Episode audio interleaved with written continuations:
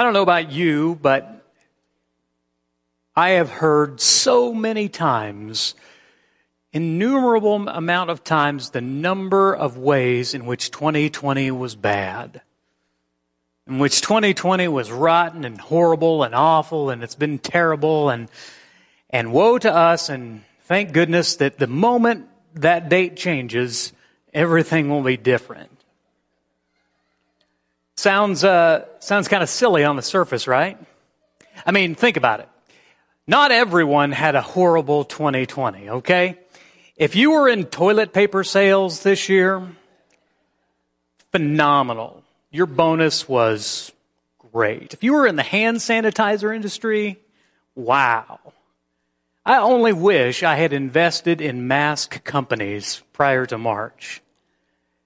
I mean, all of these people, I mean, not everyone had a horrible 2020. And those people will, will, will talk to their children and their children's children about the, the wonderful, beautiful, amazing year that 2020 was for them.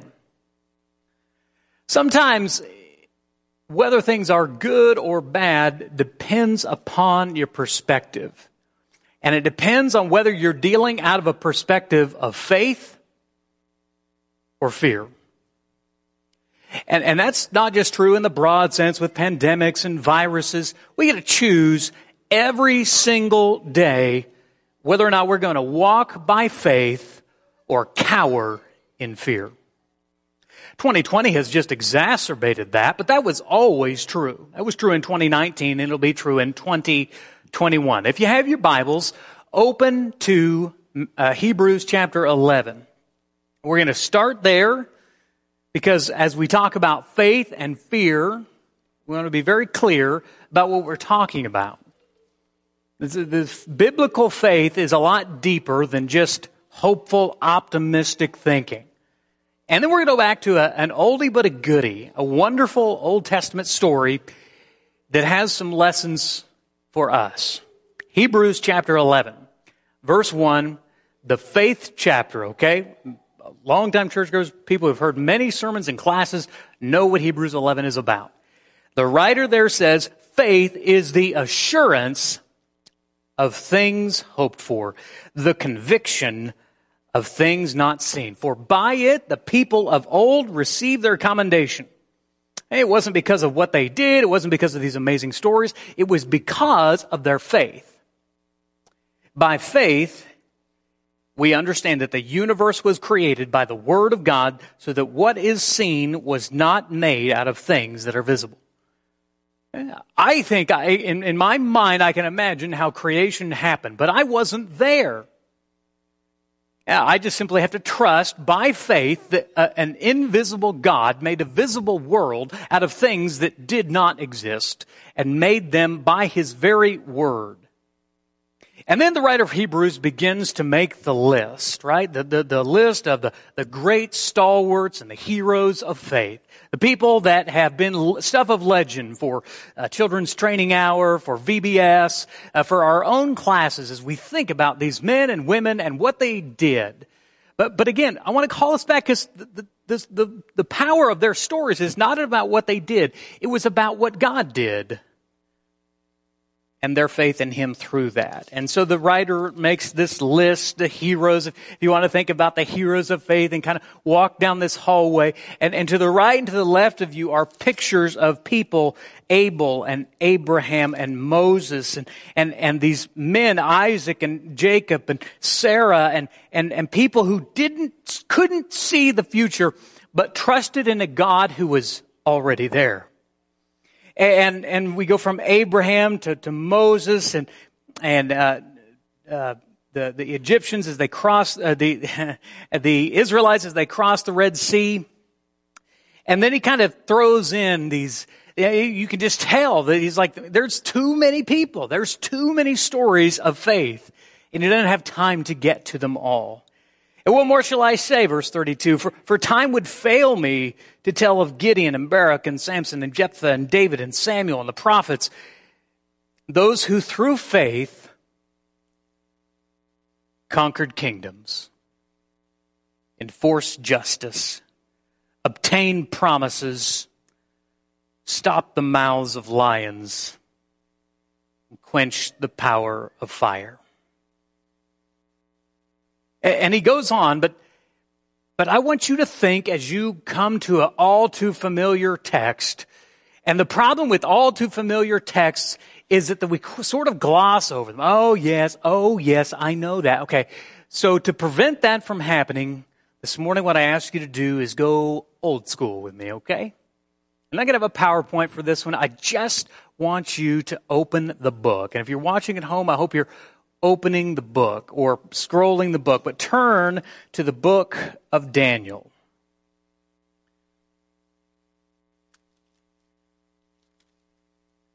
Now, the book of Daniel is a, is a very interesting book because it, it tells the story of a people who were not at home.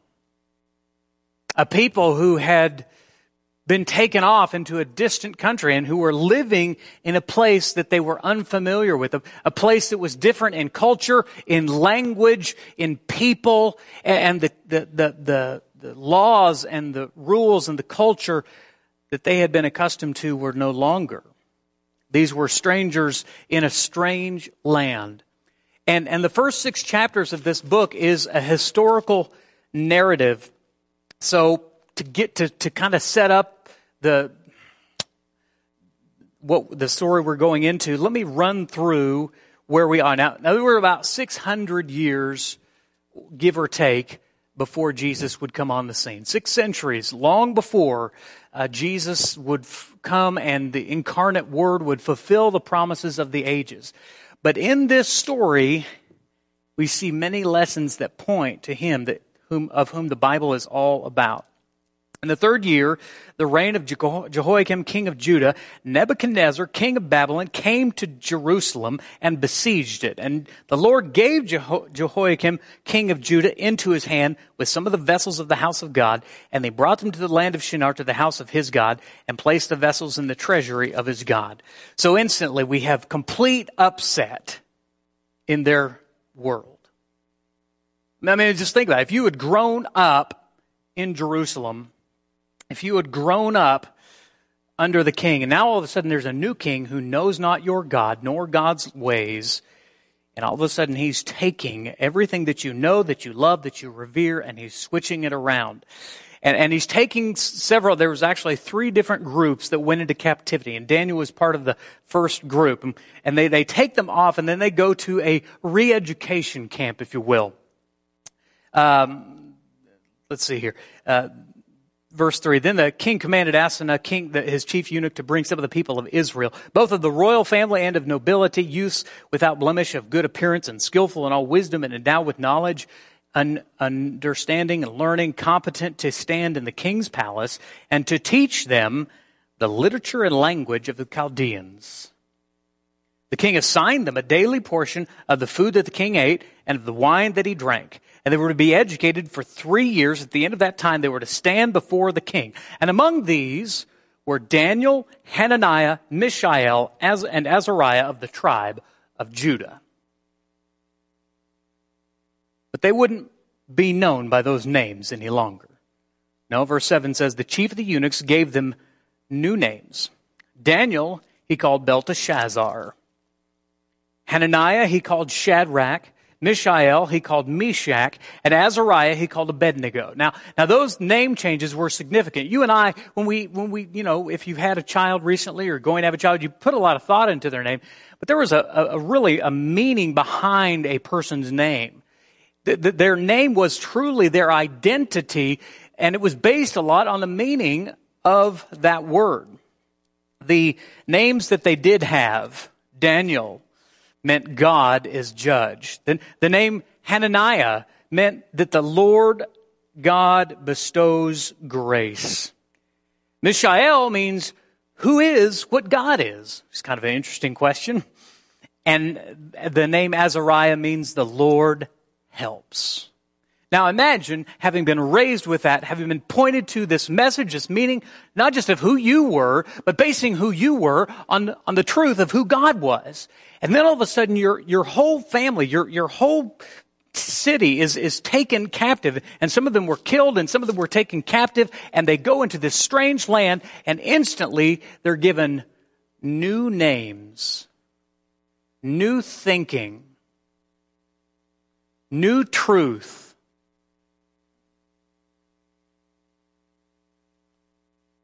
And their, their names are different. Daniel, Daniel, whose name was changed to Belteshazzar, means protect his life.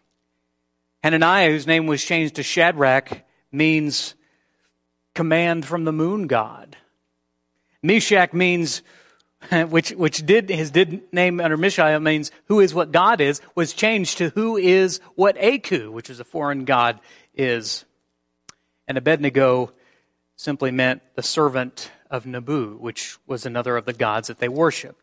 Uh, King Nebuchadnezzar's name is rooted in Nabu. And so this can you imagine having not just the place where you lived and not just the people that you were a part of, but your very identity taken from you? It's hard for us to imagine.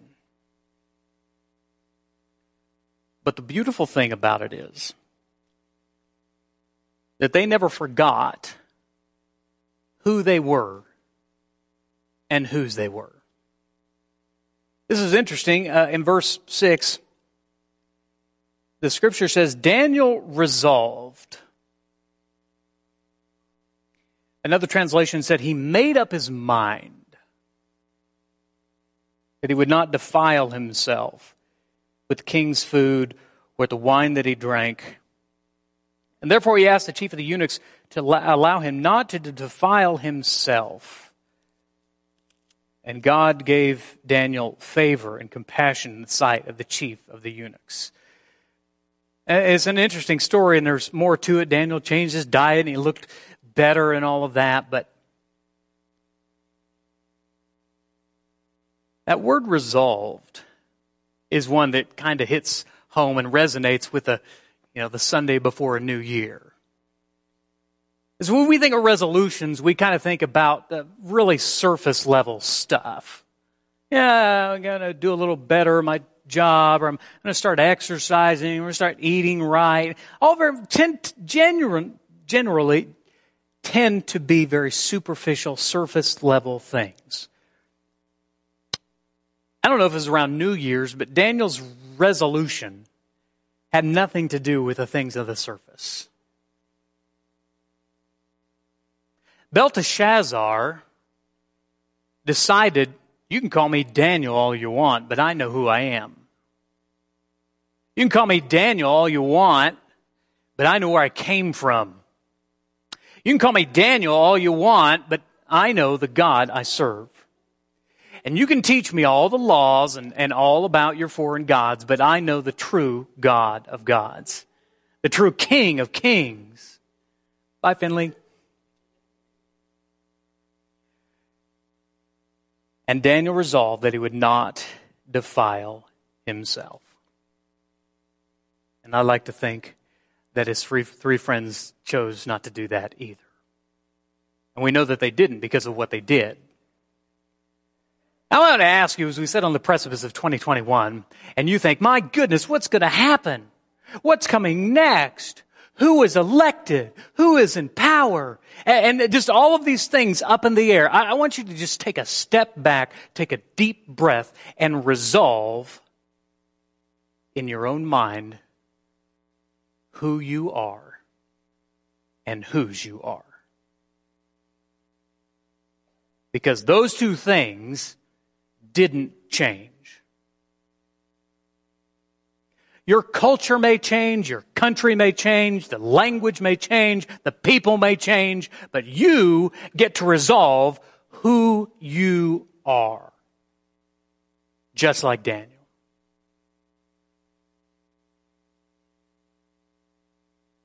God blessed them. After, as for these four youths, God gave them learning and skill in all literature and wisdom in Daniel had understanding in all visions and dreams. Verse 20, in every matter of wisdom and understanding about which the king inquired of them, he found them ten times better than all the magicians and enchanters that were all in his kingdom. They didn't forget whose they were, and they didn't forget who they were. And therefore, God didn't forget them.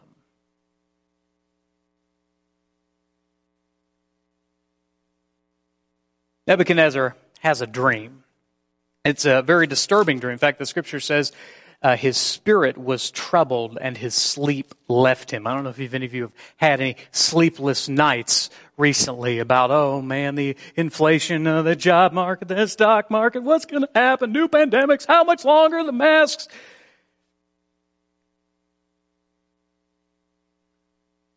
Nebuchadnezzar was troubled in the same way. And so he has this dream and he, he, he summons all of his brilliant men. He says, I had a dream. I want you not just to tell me the meaning of the dream. I actually, want you to tell me what the dream was, which of course put all these men just in a tizzy because obviously that was impossible. Verse 11. The, the thing that the king asks is difficult. No one can show it to the king except the gods whose dwelling is not with flesh. I'm sure those Babylonian men had no idea who the God of heaven was. But he's showing himself a time and again to be the God who dwells among men. so the king is furious and he says, You guys are all phonies. He makes his command. He's gonna, he's gonna kill them all. He's gonna kill all of the wise men because nobody can tell him what the dream is and nobody can tell him what the meaning of the dream is. And, and so Daniel steps in. Daniel went to his house and Daniel went in, verse, uh, this is chapter 2. Daniel went in and requested the king to appoint him a time that he might show the interpretation to the king. He requested a meeting. He asked to king, meet with King Nebuchadnezzar himself, knowing his probably very life was on the line. And Daniel went to the house, to his house rather, and made the matter known to Hananiah, Mishael, and Azariah, his companions. And he told them to seek mercy from the God of heaven concerning this mystery. Then, verse 19, the mystery was revealed to Daniel in a vision of the night. And Daniel blessed the God of heaven. And Daniel answered and said, Blessed be the name of God forever and ever. To whom belong wisdom and might. He changes times and seasons. He removes kings and sets up kings. He gives wisdom to the wise and knowledge to those who have understanding. He reveals deep and hidden things. He knows what is in the darkness and the light dwells with him. To you, O God, does this sound like a man who forgot who he was? No. To you, O God of my fathers, I give thanks and praise. For you have given me wisdom and might, and have now made known to me what we asked of you, for you have made known to us the king's matter. Lesson number two they remembered who could. They remembered who could. When no one else could, Daniel, and Daniel himself said that he couldn't, but he knew who could. May we not forget who could. Verse 27 Daniel answered the king and said, No wise man enchanters, magicians, or astrologers can show to the king the mystery that the king has asked, but there is a God in heaven who reveals mysteries. Verse 30.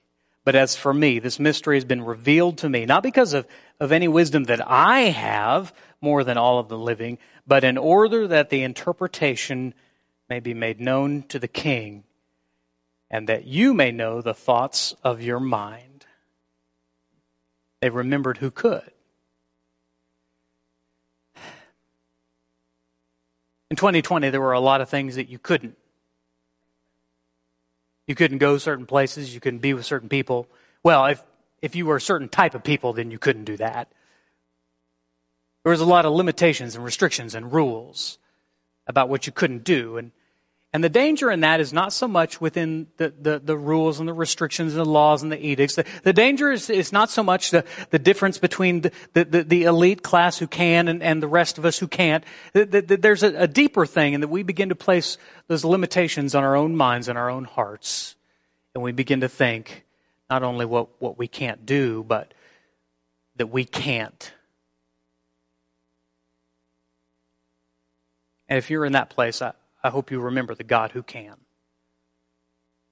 I hope you acknowledge your limitations, just like Daniel did. I hope you acknowledge that you are human and flesh and frail, and, and, that you don't have the power within yourself. But, but, but through Jesus Christ, you're in a relationship with the God who can. That's where Daniel gave honor and praise. And lesson number three, they honored the blesser and not the blessing. Daniel could have easily taken all the credit for himself. He could have easily told, you know, those fakes and phonies, you better get rid of them because I'm the one who knows the true God of heaven. And they're all charlatans. He could have had him killed. He could have, he could have done any number of things. He, he, he asked God to spare their lives. He said, listen, I'm no one special. I just know some God who is. As we, as we think about those three lessons, number one, never forget who you are and whose you are. Number two, remember who could. And number three, give your honor to the blesser and not the blessing. Now, all of that gives you the mindset and the heart these men who would face arguably one of the larger challenges of their lives. Chapter 3. King Nebuchadnezzar made an image of gold whose height was 60 cubits and breadth 6 cubits. And he set it up in the plain of Dura in the province of Babylon. And then King Nebuchadnezzar sent to gather the satraps, the prefects, the governors, the counselors, the treasurers, the justices, the magistrates, and all the officials of the provinces to come to the dedication of the image that the king Nebuchadnezzar had set up. So he sets up this huge image. Now, I skipped over the part of King Nebuchadnezzar's dream and you know, it, you, this is stuff of legend too, right? But there's a statue, and there's four parts to it gold, silver, bronze, and then clay mixed with iron. And these four different metals, these four different substances, represents the coming kingdoms that are going to come in the next 600 years. It's a beautiful, powerful dream. But, but representative of the current kingdom is the gold. Remember we talked about the gold was the gift of royalty? And so Nebuchadnezzar, thinking he's really something special, decides to take this vision that he saw and take the, the first fourth of it and er, erect this 90 foot tall statue, this idol, made of gold, probably plated in gold, but we don't exactly know. And along with the idol came his command for idolatry.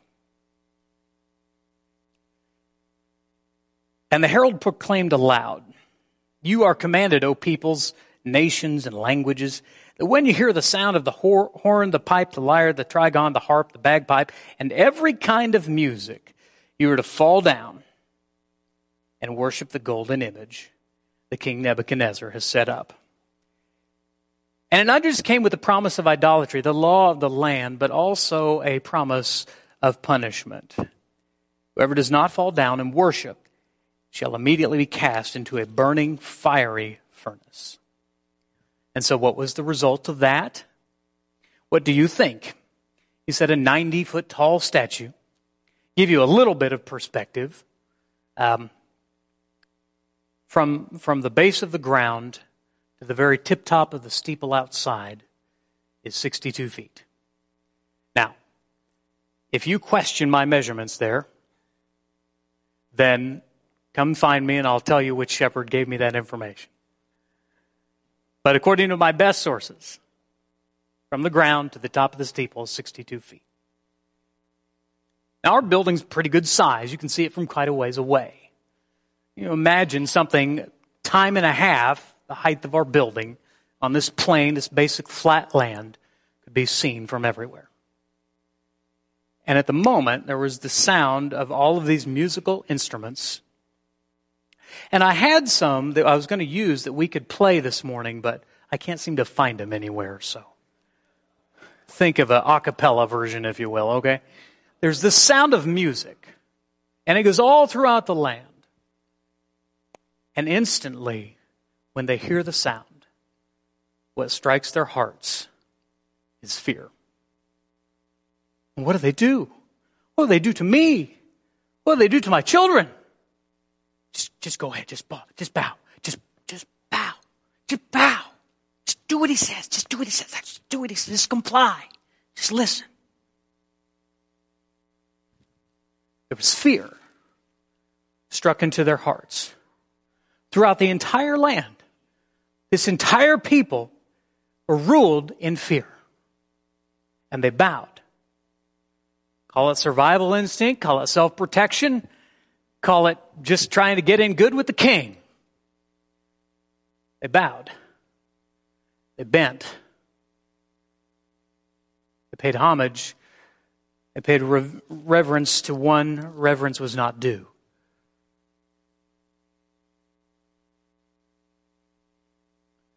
All except for these, these three guys and rumor began to spread as these people who are cowered in fear begin to look around.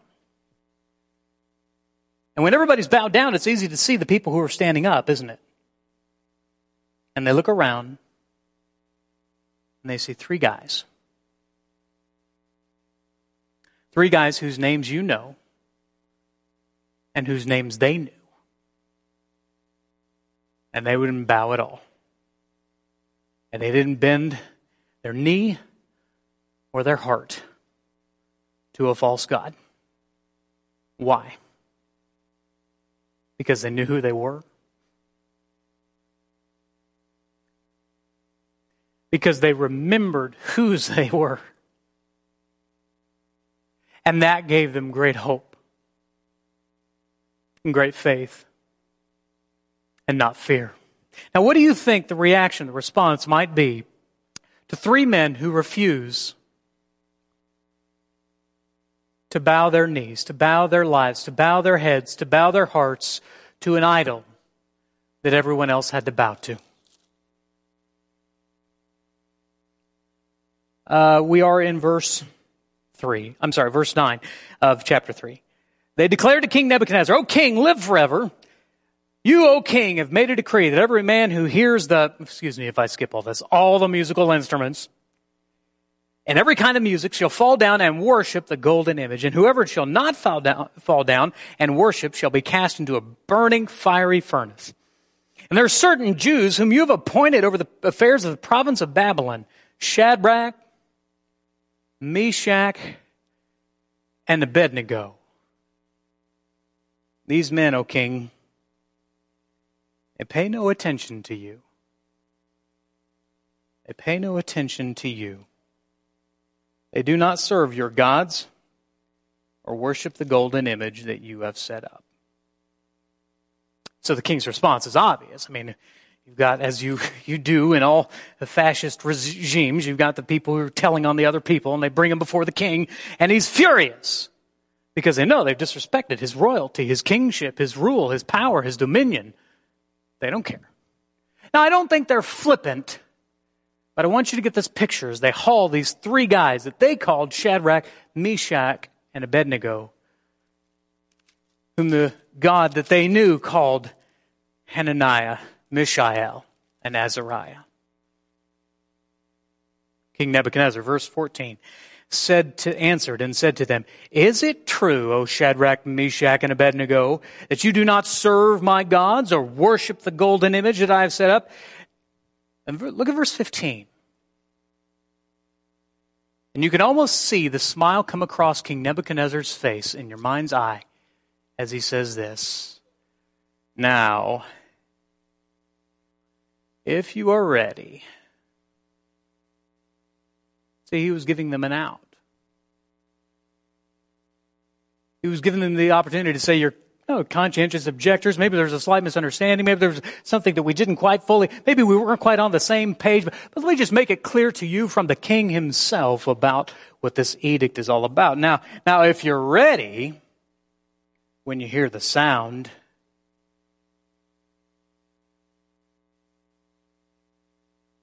to fall down and worship the image I have made. Well and good. But if you do not worship Well, you shall immediately be cast into a burning fiery furnace. And who is the God who is able to deliver you out of my hands? Hananiah, Mishael, and Azariah answered to the king, O Nebuchadnezzar. So it's interesting to me that in that moment, they, they didn't call him king. O Nebuchadnezzar, we have no need to answer you in this matter.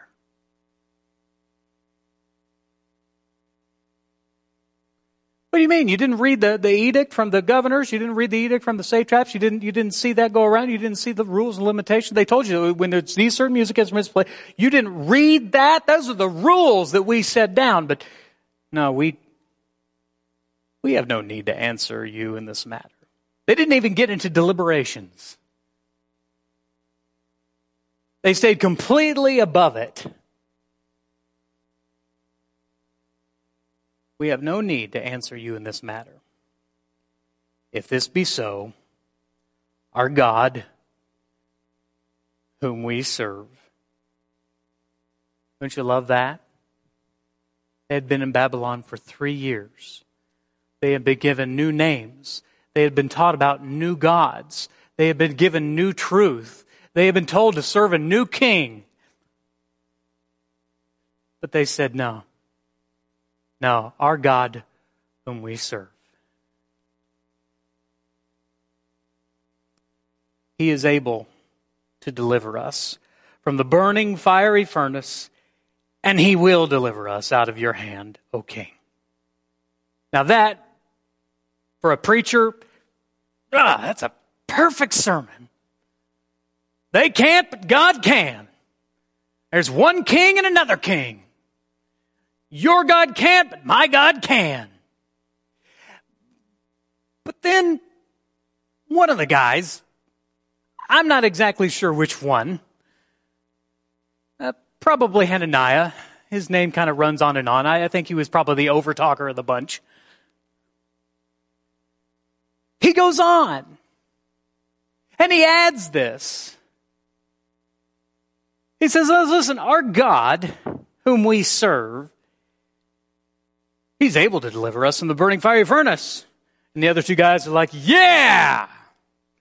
And he will deliver us from out of the hand, your, oh, your hand, O king. And the other two guys are, amen. Mighty hallelujah. Keep going, Hananiah. But if not, and the other two guys are like, if not, what? I don't know. You put him in charge. Why let him talk all the time? But if not, be it known to you, O king, that we will not serve your gods or worship the golden image that you have set up. But if not, if not, what are they doing there? Were they hedging their bets a little bit? Were they saying, well, you know, he could, but he might not?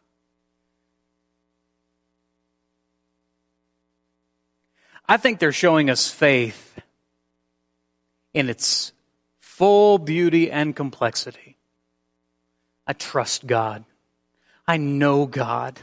I believe God. I believe His Word. And I know He can. But even if He doesn't,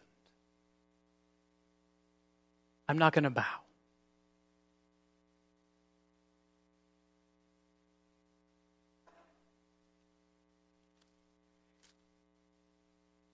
You see, Shadrach, Meshach, and Abednego never forgot who they were.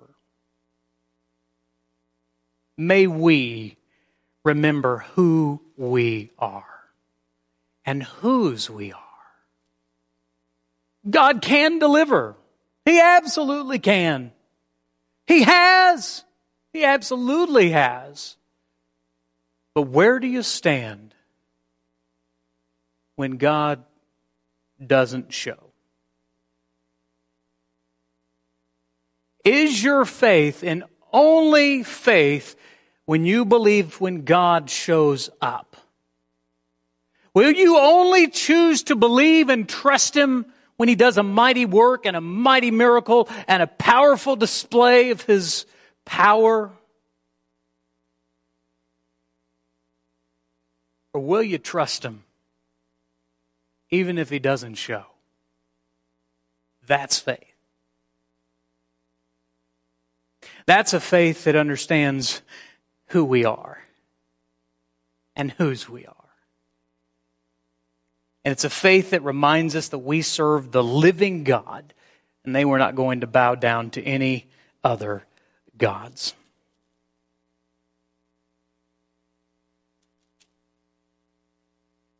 Turn to Psalm 91.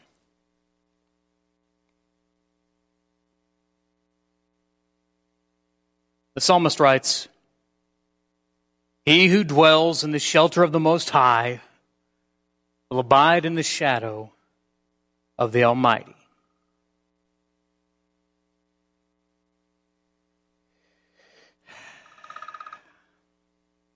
He who dwells in the shelter of the Most High will abide in the shadow of the Almighty.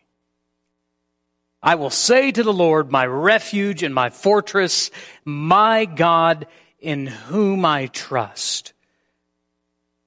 For he will deliver you from the snare of the fowler, from the deadly pestilence. He will cover you with his pinions, and under his wings you will find refuge. His faithfulness is a shield and a buckler. You will not fear the terror of the night, nor the arrow that flies by day, nor the pestilence that stalks in the darkness, nor the destruction that wastes at noonday. A thousand may fall at your side, ten thousand at your right hand, but it will not come near you.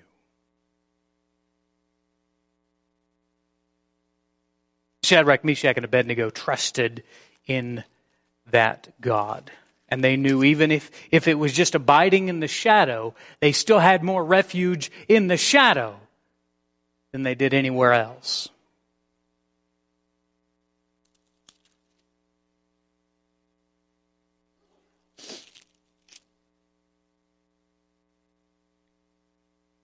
King Nebuchadnezzar was filled with fury. The expression of his face was changed against Shadrach, Meshach, and Abednego. He ordered the furnace heated seven times more than was usually heated. He ordered that some of the mighty men of his army to bind Shadrach, Meshach, and Abednego and to cast them into the burning fiery furnace. Then these men were bound in their cloaks, their tunics, their hats, their garments. They were thrown into the burning fiery furnace.